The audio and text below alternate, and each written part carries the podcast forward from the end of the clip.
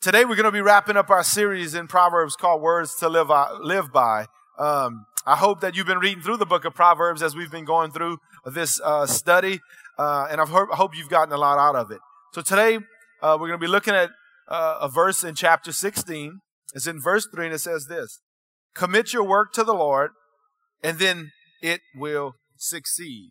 Let's go ahead and pray over our time today in the Word. Father, we thank you for your Word. Thank you for what you've already done in here through your presence, through through your Spirit, through uh, through the time of worship and, and prayer. Now, Lord, I pray as we get into your Word, Lord, I know your Word does not return to you void. It goes out and accomplishes exactly what you've set it forth to do. So, Lord, I pray, help me to clearly, uh, Lord God, um, just open up your word to the people. Help us all to receive it and to, uh, the grace to apply it to our everyday lives. Holy Spirit, have your way. Lord, this is your service. This is your time. Your kingdom come, Father, and your will, I pray, would be done. In Jesus' name, I pray. Amen. Amen. So the Bible says, commit your work to the Lord and it will succeed. You know, the average person is going to spend 150,000 hours of their life at work. That's about 40% of your waking hours. If you're a mom of, of toddlers or preschoolers, that's 100% of your waking time, right? So, Harris survey found that out of, found out in 1973 the average American spent 40 hours a week at work, right? 40 hour work week. But by 1987, the average American spent 46 hours a week at work. If you're a professional Today, you spend an average of 52 hours a week. And if you're a small business owner or operator, you work an average of 57 hours a week. So as you can see, the trend has continuous to go up. And this is just an average. I know, uh, as I look at Blair and Gabe and know their line of work, I know those boys run some, the average is probably more like 60 hours sometimes. Both their wives are shaking their head like, yeah, they don't know what 40 hours a week is. But that's the trend. The trend is, you know, the hours a week uh, of, of, of uh, hours that we spend at work every week is continuing to go up. The fact is that you'll spend more time working, commuting to work, and thinking about work than you will eating, drinking, playing on the weekends, and vacationing in the summer combined. Work dominates our lives. Isn't that right? For the most part, when you look at the hours that we spend or the energy we spend, it, it, it really dominates our lives. So what does God have to say about that? God says that He wants us to succeed at work, right? That's what we just read in Proverbs 16 3. Commit your work, whatever it is, Commit your work to the Lord, then it will succeed. There is a tremendous guarantee there, a tremendous promise. But like every promise in the Bible, with every promise, there's a condition. God says to commit your work to Him and it will succeed. So the question is, how? How do we do that? How do we commit our work, whatever kind of work we're in, whether we're plumbers or pastors or professional, uh, uh, you know, whatever it may be, salesmen, managers, professors, teachers. We just prayed over all these teachers that are about to get back to work. I know most of you are probably in the classroom already, but you know, students about to come back, you're about to get back out. How do you do that? How do you commit your work to the Lord? You might be saying, Brandon, I do want to succeed in my work and in my career. So what do I do? Well, Proverbs says there are four characteristics that you need to succeed and work. First, you need to seek God's guidance. Second, you sharpen your skills in whatever area that you're in. Third, you share the profits. And then fourth, you stay steady. So let's look at these four things a little bit closely. Number one, seek God's guidance. Now, before I go any further, you might say, well, Brandon, y'all, y'all tell us that almost every Sunday. Every Sunday, every Wednesday we hear, man, you know, seek God, seek God's direction, pray, and, and whatnot. And that's, that, that's true. We, we say that a lot. But before you check out on me here, I want to show you something that I don't think when we say we talk about seeking God's guidance, we often connect the two things. So look at these two verses in Proverbs. Proverbs 15, 8, the Lord is pleased when good people pray. So yes, of course, we need to pray and seek God's guidance supernaturally, spiritually. But look at the second verse. Proverbs 21, 5, it says, good planning and hard work lead to prosperity. So two things, these two things go together. Prayer and planning go together. A planned life is a major theme in the book of Proverbs. You know, what football season going to be coming here pretty soon, be approaching. No one has ever scored a touchdown without having a plan. Isn't that right? No one, if, if you look at a, there's 11 men that are on the field of a football team at one time, and all 11 guys got to be on the same page and have a plan to be able to go and drive that ball down the field and score a touchdown. There's a lot of people who work hard and are going nowhere fast. You can be a hard worker. Put 21.5 back up, please, Doug, because what does it say? It doesn't just say be a hard worker. It says what? Good planning and hard work lead to prosperity. So it takes prayer and planning. That's part of seeking God's guidance. Think about it. The Bible says we make our plans, but the Lord directs our steps. Now that doesn't mean, and I would always, well, I, I, think it could have multiple meanings. I would always read that as like, well, we make our plans, but the Lord's going to direct us where He wants us to go. But I think those things work more closely than, than we think sometimes. Is that as we pray, if we're actively praying and seeking God's guidance and we make our plans, He will direct us through those plans. Are y'all following me this morning? So seeking God's guidance is not just, hey, pray and let the chips fall where they may. We need to have a plan, right? I remember hearing Adrian Rogers say years ago, and it's, it's similar. He said, man, if you're believing God for a house, you better say amen with a hammer in your hand. You better have some plans of how, you know what, God will provide and help you, but you know what, God's not just going to drop a brand new house out of the sky, right? You better go get some plans drawn up, get some buddies to come help you start framing up that house. And I believe the Lord will help you along that path. He'll give you the creative ideas or the, the, the supernatural uh, direction of where you need to go. So how do you do that? In seeking God's direction, you might pray something as simple as, God, what do you want me to do with my life? Or, what do you want me to do with my career? Am I on the right career path right now? And maybe you are, but it's like, Lord, what am, and we're going to look at ways to do that. What do I do in my life? You seek God's direction, and as you sense God's leading, you begin to make a plan. Proverbs 13, 16 says, A wise man thinks ahead, a fool doesn't, and even brags about it. A wise man thinks ahead. The fool doesn't, he even brags about it. So, you know, some people just wing it. They just wing it through life. And I made up a word at the first service. Wingers never prosper. When you just when you're just winging it at, at work and at life, Pastor Todd was talking to us about that just the other day. He said, Man, if you get up in the morning and you're just like, Man, what am I gonna do today? Where am I? How, what am I going to do at work? It, I want to encourage you. It's good to have a plan the night before. Matter of fact, I sit down Sunday night and I open, I look at my calendar. I plan out the week before Monday even hits.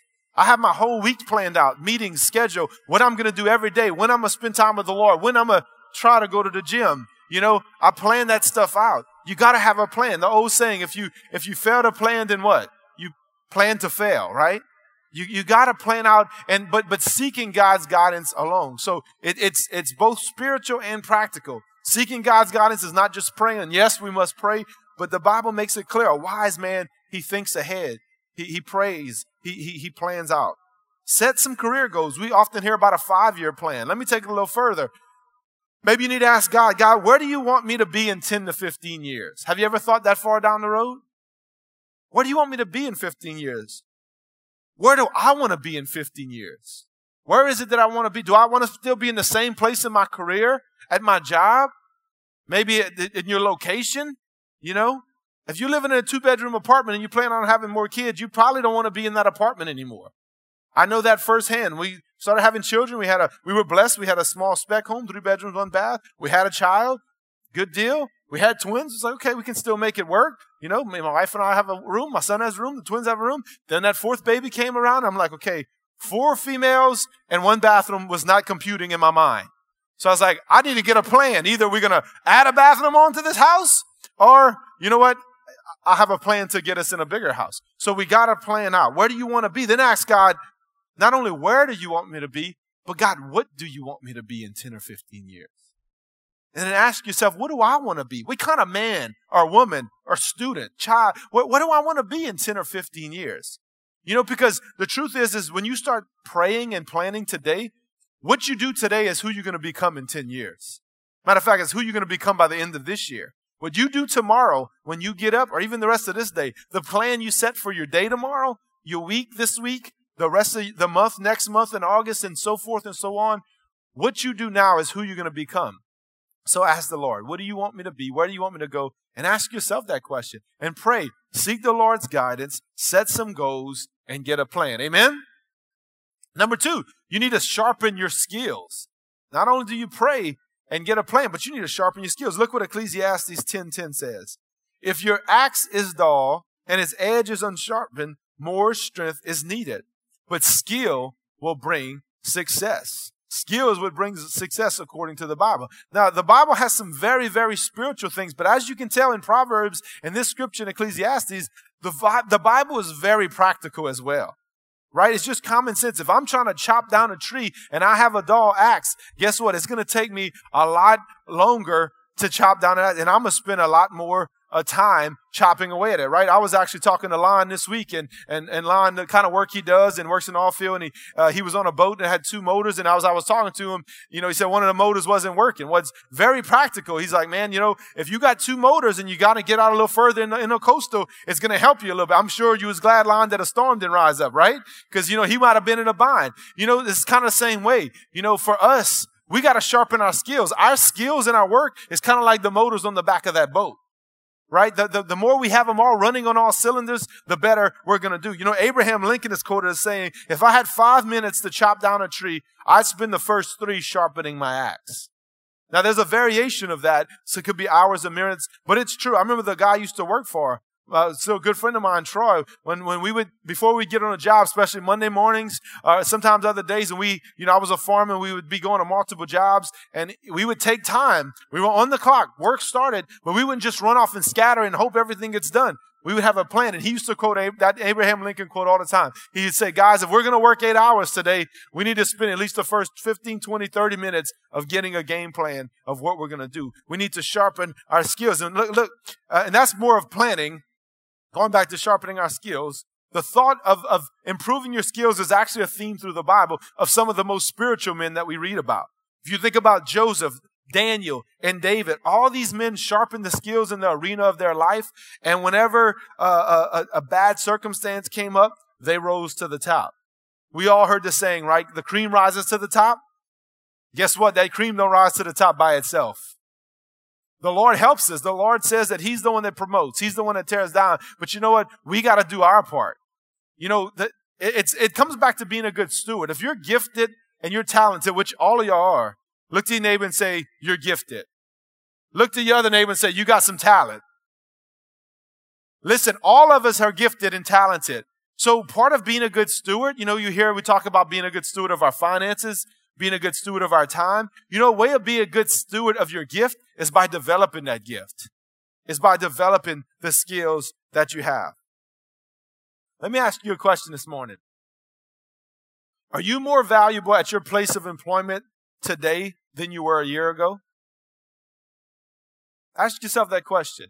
Am I more valuable in my company and in my place of employment today as I was one year ago? You become more valuable by continuing to learn and by continuing to develop your skills. You know, listen, everyone, we shouldn't finish our education whenever we get out of school, right? No matter what level of education you got, whether it's high school, college, or you got an MBA, whatever, we shouldn't stop our, our level of education. We should be constantly learning about uh, the, the, the area of life that we're working in. All you teachers that came up here, let me ask you teachers a question. Your job is to teach others. I bet any one of these teachers in here would tell us that you're not, you hadn't stopped learning, right? You're still learning, right? Is that true, Alice? You're still learning. Uh, all these ladies can tell you that they're still learning in the, in the, in the trade or in the field that they're in. And we must continue to learn as well. Listen, what you don't know, you can learn. How do you sharpen your skills? Well, there's two general ways. Number one, by trial and error. Now, this is the hard way and usually the most painful way. You just learn by experience. You just try it, and if it don't work, you kind of wing it again. If it don't work, it's good. You can, hey, you know, you can look at it as a loss or you can look at it as a lesson. And, and we do learn that way. That is the way a lot of us learn. But that's the hard way, the slower way, and the more painful way. The second way is we can learn from other people right? See, it's wise to learn from our own mistakes, but it's even wiser to learn from other people's experiences, right? You know, I don't have all the time. I don't, I don't have the time to make all the mistakes. I don't, life's too short for me to make all the mistakes. And then I'm thankful that I have men and women that have gone ahead of me and, and, and made a lot of mistakes in, in, in, in my line of what I do as a pastor that can say, Hey, you know what, man? Do this, don't do this. If you do this, this will probably happen. I'm thankful for Pastor Todd and Brother Francis. And guys, the day and age we live in of the internet, of the thousands of books and podcasts and YouTube videos, right? Whatever trade you're in, if, if anything, you can go on YouTube and learn more about your trade, right? I mean, there's people, I'd have friends of mine that, you know, they don't call a maintenance man anymore to come to their house. A, a, a piece breaks on their dishwasher, they order the part and then they go on YouTube and learn how to fix it. Right? Isn't that true? How many of y'all like that? Like, I don't, I don't call a maintenance guy no more. I'm, I'm fixing it myself. Even got some ladies raising their hand like, I ain't spending my money on that. I'm a YouTube it. I'm a, I'm a fix it myself. And that's awesome. That's the tenacity to say, hey, I don't know how to do it, but I'm going to learn how to do it. Listen, God's really calling all of us as Christians to be leaders. And John Maxwell says, a leader is a learner. When you stop learning, you stop leading. So you might not see yourself as a leader, but if you want to be a leader in your work, in your home, then it's good to learn and develop the skills in whatever it is that you're doing. So that's how you sharpen your skills. Ask for advice. Look at Proverbs 15, 22. It says this, get all the advice you can and you will succeed. Without it, you will fail. You know, talk to people who are doing what you're doing or talk to people who are doing something you want to do. If you feel like you're not in your long-term career right now and you're like, man, I would really like to do this, but man, I don't know how I'm going to get there. You know what? Talk to people, read books. Again, you know, if you, you know, can, uh, just, just, uh, go to conferences or seminars or something like that if all possible. Matter of fact, myself and, and some staff members, uh, are going to a conference this week. We're going to be leaving Tuesday morning to go to a conference out of state. Why do we do that? We go to conferences at least once or twice a year, and we do that because we want to continue to develop our skills. We want to, Pastor Todd is such a great example. He's been pastoring for over 20 years, probably has preached thousands of sermons, and Pastor Todd is one of the greatest students I know. He's always reading books. He's always listening to podcasts and messages. He's always either going to a conference or he's encouraging us to go to conferences like, man, I saw this. You really need to go. And that really helped me, especially as a young pastor. And even today, he would, he would, man, he would find conferences and says, man, you need to go to this. I think this would help you. Be good for you to get in a different environment, a different church and see how they're doing it and whatnot. We, none of us have learned everything there is to know. Isn't that right? The good news is what you don't know, you can learn. So I want to encourage you. Number two, Proverbs says to sharpen your skills in your line of work. Number three, share the profit. Share the profit. Proverbs 3, 9 and 10 says this, honor the Lord by giving him the first part of all of your income, and he will fill your barns with wheat and barley and overflow. Notice the promise again. There's a condition and a promise. The, the Lord says if you honor him with the first part of everything you make, of all of your finances, then he will bless you to overflow. Now look at Malachi chapter 3, beginning in verse 10. It says this, Bring all the tithes into the storehouse so there will be enough food in my temple. If you do, says the Lord of heaven's army, I will open the windows of heaven for you. I will pour out a blessing so great you won't have enough room to take it in. Try it. Put me to the test. In other words, God saying, I dare you. Your crops will be abundant, for I will guard them from insects and disease. Your grapes will not fall from the vine before they are ripe, says the Lord of heaven's army. Listen, guys, both Proverbs and Malachi tells us that we must tithe, that, that he encourages, he, he, no, he not encourages. The Lord challenges us to give 10% of our income back to him because ultimately everything we have is the Lord's anyway. Isn't that right?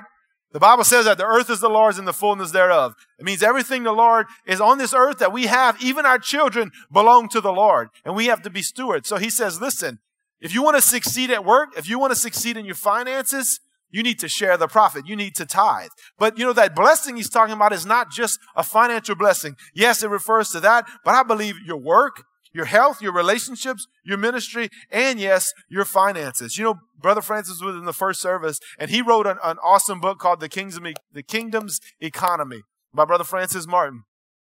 Tithing was one of Brother Francis's life messages.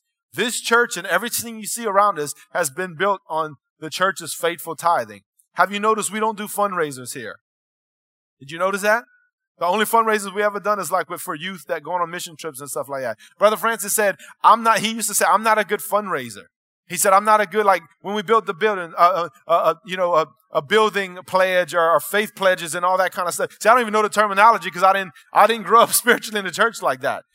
They have always taught biblical tithing and left it up between you and the Lord. If you notice, there's four boxes on the back wall. Now you can tithe online or uh, on the website or the church app.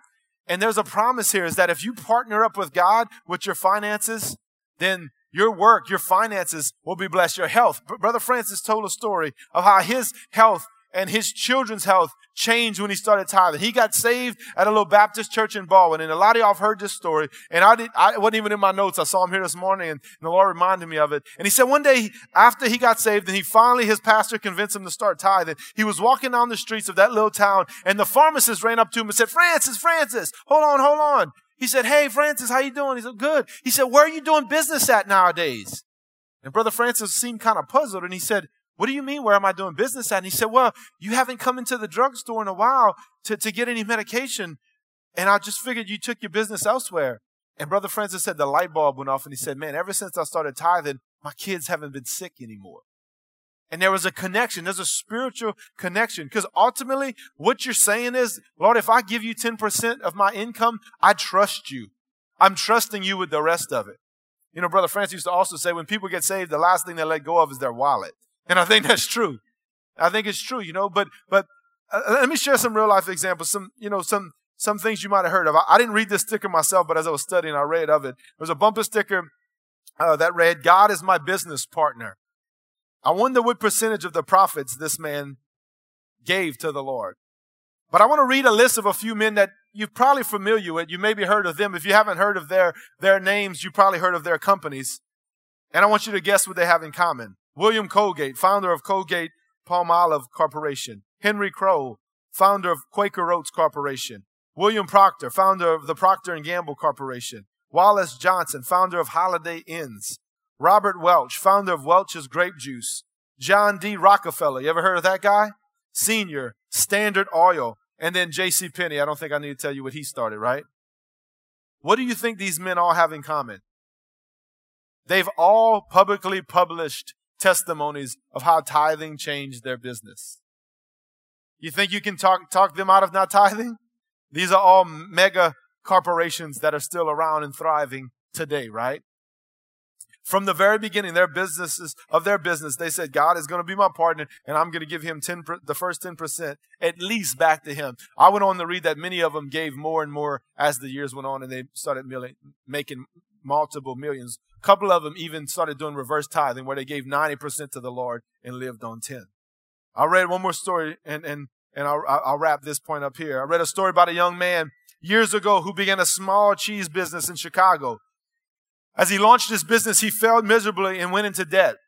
A friend told him, the problem is you didn't commit your business to God and you haven't worked with his help. The young man said, if God wants to run the cheese business, then he can do it and I'll work for him and with him and I'll share the profits. From that moment on, God became the senior partner in his business. It prospered and became the largest cheese company in the world. The young man's name was J. L. Kraft. Ever heard of that guy or that cheese? Might have seen it in one or two stores before, right? All these men have testimonies publicly like this that they when they his his business plummeted when he it's it's a it's a committing of, of every part of your life and your work to the Lord. So let me ask you a question. Is God your partner at your work, in your business, and whatever you do? Have you committed your work to the Lord? You know, you're going to spend at least half of your life working. And if God is not involved in your work, let me say this God's not involved in your life. Or He's only involved in half of your life. We, we shouldn't just compartmentalize the Lord to church on Sunday, Wednesday life group, and our, our devotional time in the morning. The Lord needs to be involved in your work because, again, you're going to spend at least half, if not more, of your half of your waking time there. And again, your energy and your thoughts. I know we're supposed to, and I know I've been told this for years. Don't take your work home. Isn't that easier said than done? You get home and it's just like, man, you had a rough day. You had, you know, there's things going on. There's issues at work. It's hard to turn it off. So if we're going to be so engulfed and involved in work, we need to commit our work to the Lord. So to succeed at work, you need to seek God's guidance, continue uh, through prayer and planning, continually sharpen your skills, share the profits, and then finally, number four, you need to stay steady. Stay steady, stay diligent at what you're doing. Proverbs 12, 24 says this, diligent hands will rule, but laziness ends in slave labor. You know, diligence And persistence is a major theme of the book of Proverbs. If you've been reading through the book of Proverbs, you've seen that. If you've read through the book, you'll see that uh, as we've gone through the study, that there's a guy that keeps popping up in the in Proverbs, and he's referred to as either the sluggard or the lazy guy. You ever read about him? Right? And and often things don't work out too good for the sluggard, for the lazy guy, for the guy that's not diligent in his work. Proverbs says things like this the lazy guy does this, but the diligent guy does this. The sluggard might do this, but the persevering man does this. There's always a contrast, and the, the sluggard, the lazy guy, is always in a negative light and is not being productive in his work. But the diligent man, the hard worker, the guy that plans, that trusts, that prays to the Lord, is typically successful. Perseverance, persistence, diligence, determination, tenacity, endurance. These are qualities that Proverbs says are ingredients to success at your workplace. It's the ability to keep on going. Listen, persistence pays off. And let me say this. I want you to write this down if you're taking notes. You conquer by continuing. You conquer by continuing. Nobody has ever won a championship by quitting. Is that not right? No one has ever won a war by quitting. Have you ever heard, man, that guy made it to the top because he quit all the way there? Right? You conquer by continuing. You continue. I was talking about, man, if you see any like professional boxers or any kind of combat sport, these guys, man, could be being beat to a bloody pulp and they will not quit.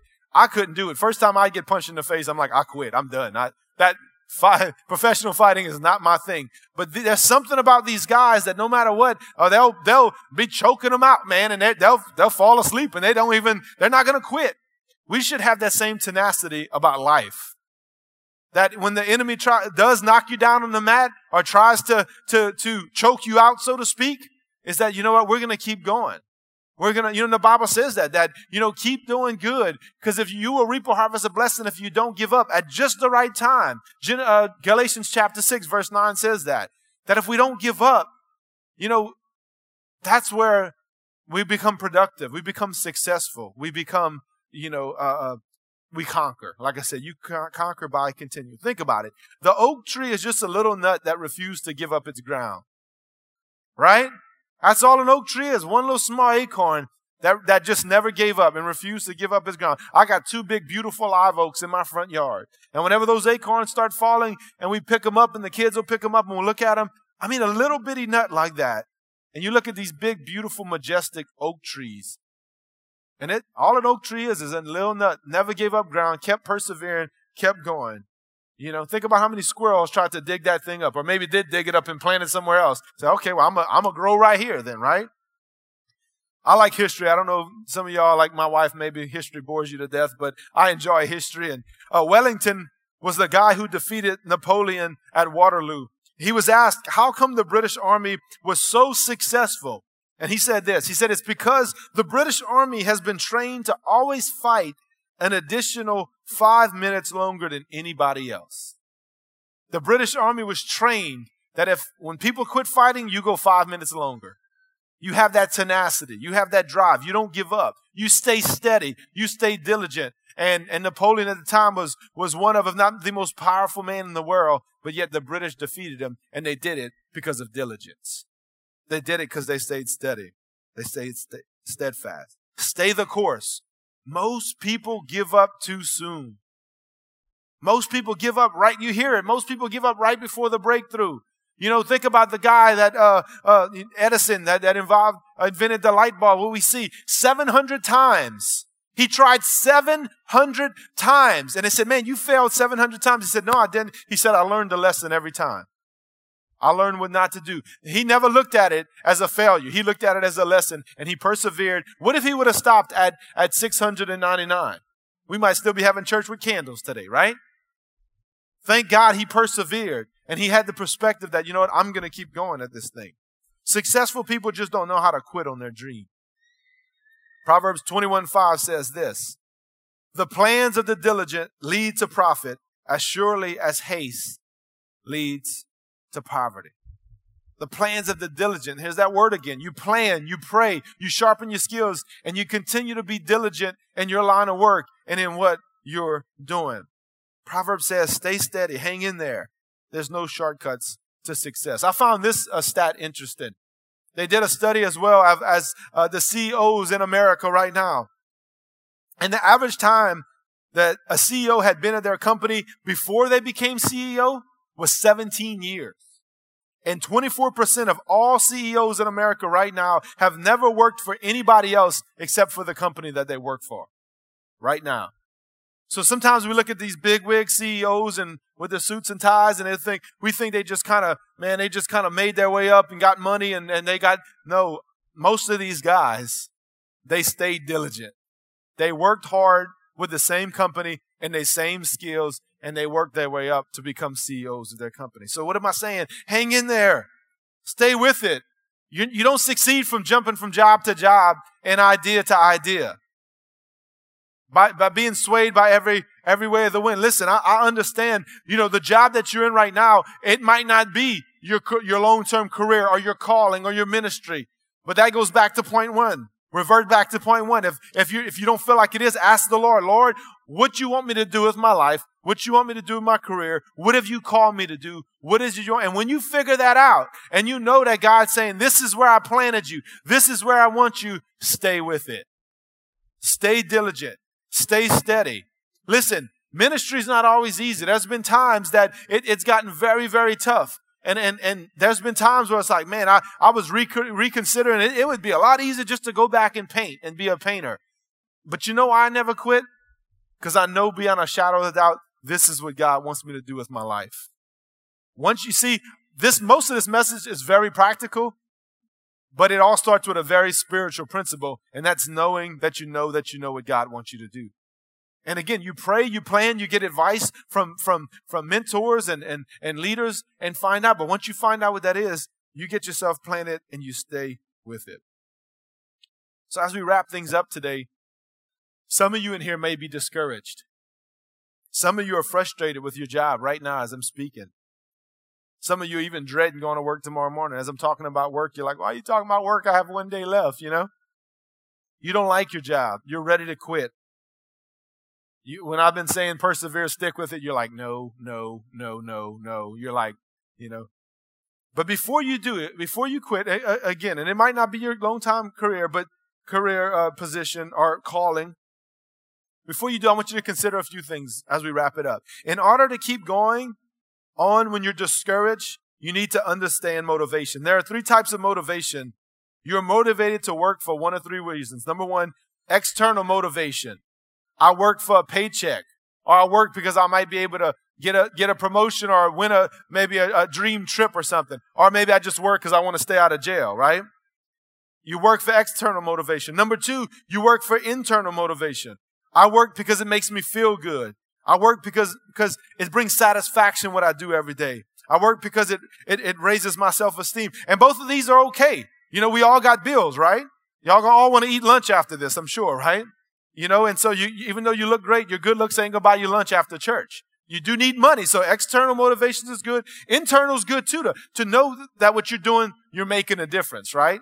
I mean, that's the four, that's the last part of the four step journey. We want to make a difference. I know for me, whether it's an, an eternal difference and I know I'm doing God calls me to do, or just when I get home and I cut the grass in the evenings and weed eat, you know, it's something good about getting inside and you've been sweating all day and, and, and whatnot and you, your yard looks good. Doesn't it feel good like you're tired? But I always tell my wife, but it's like a good tired. You know what I mean? Like it's a satisfying. So these first two are okay. It's, it's okay to be external and internally motivated. But these aren't going to get you through a crisis. When you have a crisis in your career or in your workplace, this is not going to get you through. The Bible says that we need a third kind of motivation, and it's an eternal motivation.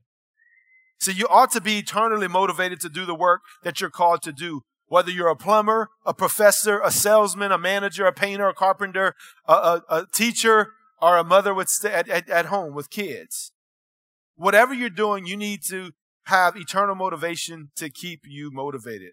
Look at Colossians 3, 23 through 24. It says this, whatever you do, work at it with all your heart. So whatever, that covers everybody here, right? Y'all still awake, right? It covers everybody. Whatever you do, work at it with all your heart as working for the Lord, not for men. Since you know that you will receive an inheritance from the Lord as a reward, it is the Lord Christ that you are serving. Listen, all of us have earthly bosses, but they're not your real boss. Your real boss is in heaven. Remember, you're working for the Lord and He is going to reward you because He's the master you serve. So, so remember this. Next time you slack off at work, you take a longer break and a longer lunch, even though your boss or your supervisor is not on the job or right there, your real boss still sees you. That changes your perspective when it comes to how you, you, you work at, at work, how you spend your days at work. I'm guilty. I, I, can tell you myself that before I got saved, uh, you know, we worked in construction, so the boss wasn't always on the job we were at, and we would get two 15 minute breaks and a 30 minute lunch. And sometimes they look more like 30 minute breaks and an hour lunch. And after I got saved and I, I read this scripture and began to hear what I'm telling you today, I was like, man, this is not right. One, I'm working for the Lord. So this is, this is, you know, the Lord sees me. Plus, this is, I'm not being honest with my boss. And you know, that's not always easy because I was slacking off just like them taking long lunches. And when I got saved and I decided that, you know what, I'm going to, I'm going to do right by the Lord because I'm eternally motivated now. After 15 minutes, I'd get up and go back to work. And he'd be like, Hey man, what you doing? Where you going? I'm going to work. Why? Because it's time to get back to work, you know? And they give me a hard time and, and say all kind of stuff. But you know what? And I can't say I was even perfect at that, but I was motivated by eternity now. I knew I had a Lord that never sleeps and never leaves the job, right? And that's how we should all work. That's the mindset we should have. Because also, listen, I hope and I pray and I believe the scripture. I've been tithing since the day I got saved. The first time I made income after I got saved, I've been tithing. And I know this principle to be true. My wife and I are blessed. Our children are blessed. We, you know, all of our needs are met and we have extra. We really are. And I hope that you get that promotion. I hope you get that pay raise. But let me just say this. Even if you don't, even in your career, if you never make it to the position you want to make it to, if you never get to that six figure salary you want to get to or, or, or, or get the dream job you want, guys, if we're motivated by eternity, the Lord says when we get to heaven, He's going to reward us for it. We're going to be compensated for everything that we did down here. And we got to have that mindset. You got to have, you got to be motivated by eternity. And one more thing about work, about motivation. Remember we're talking about eternity now. Eternal motivation is that your work ethic is part of your testimony. As a born again believer, we testify, we preach by the way that we work.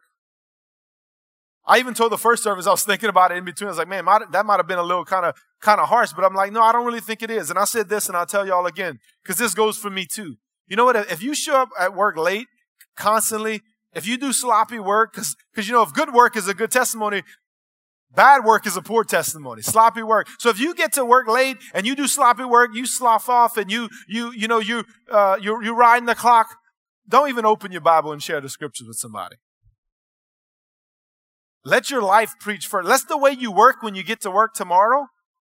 Because you know what? You might minister to that person, but when your boss walks in, be like, you, so you preaching to, to my employees, but you, uh, you know, you got here 30 minutes late every day this week? Those things don't line up. Your boss will be like, huh? You know, that don't, listen, let me ask you a question. Does your, does the way you work preach the gospel at your workplace? Can somebody tell you're a believer just by the way that you work? Ask yourself that question. By your work ethic, by your skill level, by, by, again, the way that you honor, how about this? The way that you honor your boss. The Bible says honor all those in authority. I knew I wouldn't get not one. I got one amen from that. I knew I wouldn't get a lot.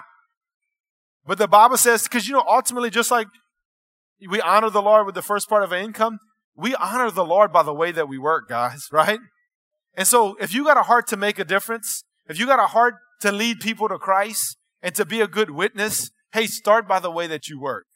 Start by being diligent. Start by being punctual when you get to work, the way that you work, how you honor your boss, how you honor and work with your coworkers, right? We want to be a good witness and a good testimony to Jesus. So my question again is, have you committed your work to God? Do you want to be successful? If you do, Proverbs 16:3 tells us how. Commit your work to the Lord and it will succeed. How do you do these things? Again, you seek God's guidance through prayer and planning. You sharpen your skills on a regular basis. You share the profits through tithing. And then number four, you stay steady and never give up. Amen. Why don't you go ahead and stand up with me? So as I said, there's three different motivations. Are you eternally motivated? Are you eternally motivated? And maybe you haven't been, and hopefully today you get stirred up. And, and, and when you think about going to work tomorrow morning, it's not, you're not just thinking about your boss. You're not just thinking about that company you work for, but you're thinking, man, I'm going up and I'm going to do my work unto the Lord. I'm going to give 100%. I'm going to stay faithful. I'm going to be diligent. Think about eternity. He's the real boss I'm working for. And if, you know what, he's going to compensate me for anything. If you think you've been shorted or been passed over, you know, first of all, the Lord says he's the one that promotes. He's the one that, that, that, you know, uh, does those things. But he'll compensate you. I believe that we all, the Bible is true. Y'all believe the Bible's still true? He's going to compensate. He's going to reward us when we get to heaven. So are you eternally motivated? And then my next question is, do you even think about eternity? And then my third question is, are you ready for eternity? You see, because the truth is, guys, what we had to be a part of, or we got to be a part of yesterday, as I was standing on this at this very spot on this stage yesterday, and I'm looking at the family, a very young family, a young wife, three young children, siblings, a mom that was back in Mississippi. 32 year old young man went to work Tuesday and probably didn't have another thought. Thought he was coming home that night to his family. He was going to go do his work, come home, and, and go about his routine and, what, and, and whatnot. They said that at 5:30, the manager saw Nathan and said he looked fine. There was no physical sign of, of any complications going on in his life. They found him at 6:15, 45 minutes later. Guys, I'm just telling y'all, just like that, we can be transferred over to eternity. So, are you ready for eternity? Are you ready? This is always a sobering reminder for me. I told the first service I, I wouldn't promise to be up here the second service. None of us are, right? It's a sobering reminder. So, with every head bowed and every eye closed, I ask the question again Are you ready for eternity? Nathan was ready. We know Nathan was born again. Lizzie told me he walked the aisle about four or five years ago, came down here and made it official that he surrendered his life to Christ. He didn't want to be late for church. He loved worship. He loved Proverbs, uh, Philippians 4.13 was his favorite scripture. I know he's in eternity today. He's having the greatest worship service ever. If that was you, we're talking about work. If you don't make it out of work tomorrow, if you don't make it to work tomorrow morning, are you ready? Are you ready for eternity? Romans 6 23 says, For the wages of sin is death, but the free gift of God is eternal life through Christ Jesus. Romans chapter 3 before that says that we all have sinned and fall short of God's glorious standard. So if we all sin and then the wages of sin is death, you know, we've been talking about work. We get wages for going to work. Well, the wages is death, and that means the eternal separation. That word death is not just physical death. It's an eternal separation from the Lord forever and ever. And the Bible says it's appointed for people to die one time, and after that comes judgment. Guys, when our when we breathe our last and our heart stops, it's we got to be right at that moment. If not, it's too late. We'll either spend eternity separated from the Lord, or we'll be in eternity in glory. Once again, every head bowed, every eye closed, please, nobody looking around. The question still stands, and I hope you've already answered it. Are you ready for eternity? If, if you say, Brandon, I can't say that for sure, I'm not 100% ready. If that was me Tuesday and you'd be in eternity, if you say, I, am not guaranteed, I know where I'd be. If that's you, I just want you to slip up your hand and we're going to pray together. Say, Brandon, I need to get right with the Lord. I'm not ready for eternity. I see your hand over here. I see your hand here. Anybody else? See your hands in the middle. To the right over here. Anybody else? Thank you, Jesus. Hands going up. Anyone else? We want to take a minute. In the back over here. I see your hand. Thank you, Father God. Anybody else? Over here, ma'am. I see your hand. Thank you, Jesus.